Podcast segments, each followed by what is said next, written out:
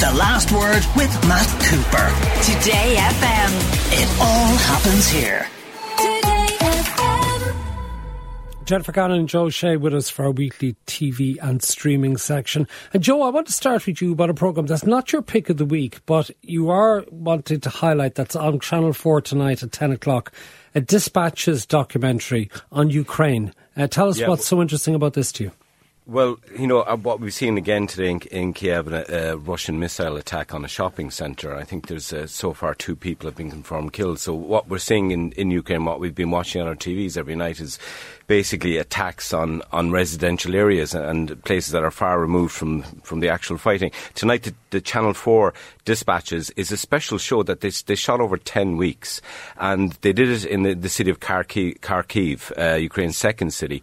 And what, is, what they did was they embedded themselves and followed civilians and uh, emergency workers trying to basically save lives amidst the, the chaos and the war. And they followed a fireman called Roman. He's one of the central characters as he tries to his him and his team try to deal with relentless uh, bombs and missile attacks. And they've also part two paramedics who they follow going through these like war shattered streets trying to help people. So it's a it's a special show. It's, it's narrated by um, by Cate Blanchett, uh, strangely enough. Um, but it's I think what it really is going to give us, and it's Channel Four at 10 p.m. tonight. What it's really going to give us is a, a, like. A, absolutely on the ground view of a war that is, uh, you know, obviously still going on, and these incidents are happening day after Yeah, day. Joe, so I, I, wonder, I be- wonder how well viewed it'll be because is Yeah. there not a danger that for an awful lot of people, and this maybe is something that Putin sort of relied upon, the sort of realization that the West would lose interest over time in what's going on when we become more interested in how this war is impacting on their ability to get food, like we've just Yeah. been talking about, or energy prices. But that despite the initial show of sympathy towards Ukraine, that people sort of have lost interest in what's been done to the people. Yeah, I mean that's a very good point, and I was listening to that, and that was a fascinating, you know, looking at what's going to happen to our food supplies. I think we, you know, we have a duty, obviously, to not look away, but I think people are still are still very invested in this and are still very interested in this. I don't think there's fatigue with this. I think the you know the Irish public and the public around the world are still very interested in what's going on in Ukraine because we know that you know Europe. This is Europe is is it's they're on the front line. But if if the if Putin and his regime, if they win or if they manage to crush Ukraine, then, then what happens next? So I think, uh, uh, even out of self-interest, I think people are going to be interested in, still riveted by what's going on in the Ukraine. Okay, now something else Channel 4 is doing, and Jennifer, this strikes me as a really odd one. A two part documentary series about Kevin Spacey's legal troubles. Well, hmm. he's been charged, hasn't he? Yeah. He's back in the United Kingdom, charged with assault. So, how can you make a documentary series in advance of the courts actually uh, making a determination as to his guilt or innocence? He is currently fighting multiple claims of sexual assault in the UK courts right now. Um, he's due to attend, I think it's a, a second hearing next month, and then the trial date will be set for some time in 2023. So I think what it is is the two-part documentary is going to cover basically his fall from grace within the entertainment industry, going from being this Academy Award-winning critical darling who embedded himself, you know, in English society when he worked in the Old Vic Theatre for 11 years I became really friendly with a variety of people in the world of politics as well as, you know, the acting. Well, there's a famous stars. story about him sitting with Ghislaine Maxwell, who, of course, we'll find out tomorrow her fate in the Mm. New York court. In, in one of the wasn't Buckingham Palace or was it? It was one of the palaces herself and himself and Ghislaine sitting on thrones. Yeah, uh, well, yeah. And then there was, you know, a whole New York Times article back in 2015 about, you know, Bill Clinton's bromance with them. He was invited to speak at Davos before in 2016. And, you know, really just about how these young men who made these, you know, he was accused of making sexual advances against around 20 young men who came forward in 2017 um, after his work in the Old Vic Theatre. And I think that really just, the documentary is going to concentrate on that, imp- the power imbalance of that and how hard it is for, for for them to come forward and the civil case with the actor Anthony Rapp, who his initial claim of sexual assault was one that started the ball rolling back in 2017, and, and that's where these sub- subsequent allegations came in. He said that he uh, sexually assaulted him when he was 14 years old back in the 1980s. So it's all about that sexual misconduct and the fact that he hasn't alleged sexual alleged misconduct, sexual misconduct in yes. advance of a conviction. But also the fact that he hasn't disappeared. Um, he is going to be in an Italian film, The Man Who Drew God, which is co-starring Vanessa Redgrave, and that's filming right now. He's also popped up on YouTube a lot, doing uh, bizarre um, little vignettes of his character from uh, House Cards, Frank Underwood. Uh, and I just think, you know, with the Johnny Depp and Amber Heard trial, will these celebrity cases be viewed by the public in a very different way? Or how will they be framed by the media now in this post Me Too world? What will happen? And I think, you know, it will be an interesting look. They're also going to be doing another documentary about Noel Clarke, who is the British director who's also uh, accused of sexual misconduct with several okay. women on the sets of his films as well. Right. The X Factor hasn't gone away, you know. It seems, Joe, that it's about to make a comeback. I didn't even realise that apparently. How many years is it since we had an X Factor? How many years since anyone cared?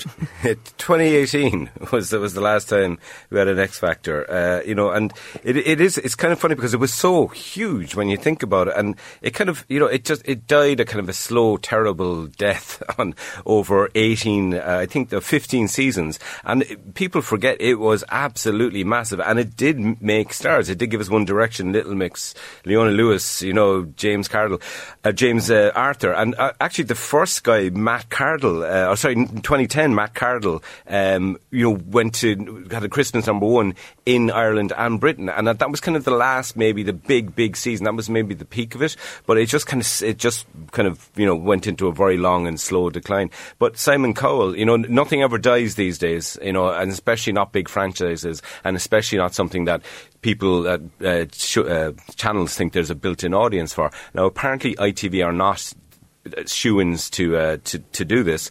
Uh, Simon Cowell's trying to shop it around various uh, streaming services and various channels to see if anybody's going to buy it. But there probably will be a market for it if they want to revive it, uh, even for like nostalgia. You know, for, for people who grew up in the kind of the noughties watching it, or, or you know, uh, even more recently, Jennifer, they might tune in. Just nostalgia for something that ended only four years ago. I ago. don't think so. I mean, I think Simon Cowell has always been trying to claw his way back onto primetime TV because he had it so good for so long. And he did that thing called Walk the Line, which was on, you know, a couple of years ago and, and it ended up being put Awful. out of its misery halfway through yeah. the run because it was so horrific. It was just completely scrapped because nobody was watching it. And I think the show just lost the run of itself and it became about ego. It became about the manufactured drama between the judges rather than the contestants. And then the contestants, so many of them were really forgettable that they're, they're all, you know, fighting for attention now in, in local pubs up and down the UK. And I think X Factor would have to make significant changes if it was to come back to our screens because that kind of theatre cruelty that Simon Cowell dined out on for years is gone. Like, he used to be there calling teenage girls fat and ugly and, you know, concentrating on contestants who obviously had mental health problems and were very unwell and making them figures of fun. And that's really just not acceptable anymore. And I don't think this is the way that people find fame anymore. Kids don't find fame like this anymore. They're already like masters of their own, you know, domain with TikTok. They can make, they can millions of followers there. Why would they bother being told by a couple of out of date singers whether they can sing or not? Who, why do they care about their opinion? They, they shouldn't. Like, okay. Joe, uh, what's this new Irish drama series, Harry Wild?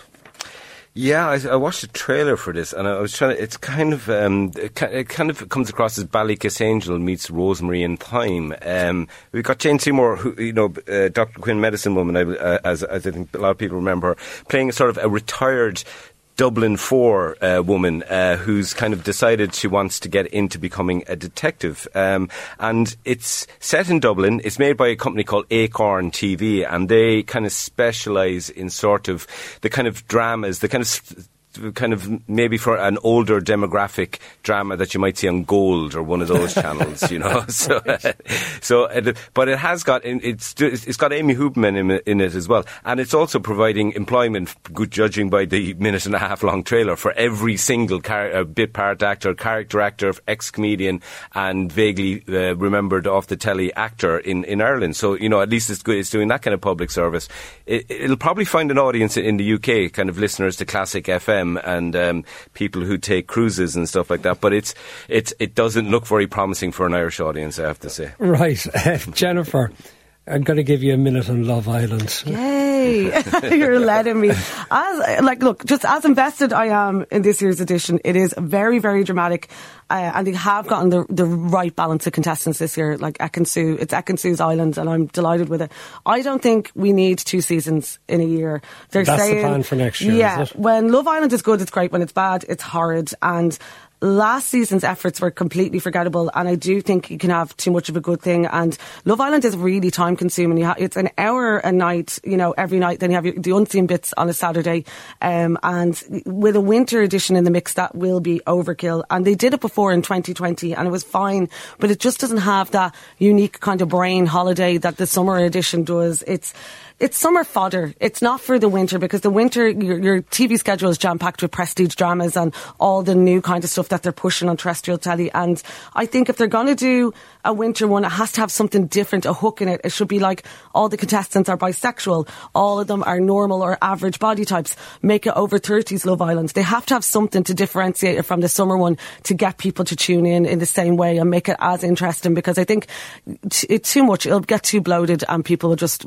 tr- switch off, and I can see that happening definitely. Okay. Joe, what's your pick of the week? Um, there's a show on RT1 tonight at 8 o'clock called Bog Amok, um, which is an interesting title, and it's it's kind of timely and it's a, it's a good idea. It's basically it's a, the presenter is Tessa Fleming, and what she's doing is she's following people who want to relocate from cities to rural life, right? So you know this great thing about we can all work remotely now. So why should I pay ridiculous amount of money to buy a house in Dublin or rent a house in Dublin when I can live in some beautiful parts of Ireland and still uh, work away in, in my chosen job? And tonight she's starting off with a Dublin couple, Will and Don, who are kind of basically. Uh, sitting in, in their really expensive, uh, you know, accommodation in Dublin and dreaming of life in Connemara. So I think it's going to be an interesting kind of fish out of water, kind of living the dream. Will it work? Won't it work? Will, you know, what kind of problems are you going to run into? It's called Bog Amok. It's on APM RT1 tonight. And what's your pick, Jennifer? Um, it's Scouting for Girls. It's on Sky Documentaries tomorrow at nine o'clock. And this was first shown last week, but for anybody who missed it, um, it's it, it's a really important documentary about uh, the abuses that go on in the fashion industry. So it's a three part documentary series that reveals the endemic sexual abuse of girls as young as 13, 14, and 15 who are preyed upon by four agents in particular. John Casablancas, who is Julian Casablancas from The Strokes, his father, uh, Gerald Marie, Jean Luc Brunel, and Claude Haddad, who essentially they controlled the modelling industry from the 1980s to the middle of the 90s, and they had so much influence on the modelling world. And they promised these very young, naive girls this glamorous life of fame, success, and fortune. And it's all about how these former models like Carrie Otis, who you would know if anybody was listening to the podcast, you must remember this recently. Their new series, the her story, her very harrowing story, was in in that series included in it. So her, Shauna Lee, and Jill Dodd, and others testify about their experience at the hands of these men, and they're completely powerless. Now, Gerald Marie is the only accuser that's still alive, and he obviously vehemently denies these allegations. But you do see the connections in the fashion industry where you have men like, you know, Epstein and Trump who paid the models' agents to spend time with these girls. And it's very bleak, it's very disturbing, but it does expose that seediness of the industry and asks for the same kind of reckoning and redemption that the Me Too movement had for the acting world. Jennifer Gannon, Joe O'Shea, thank you. The Last Word with Matt Cooper. Today FM. It all happens here.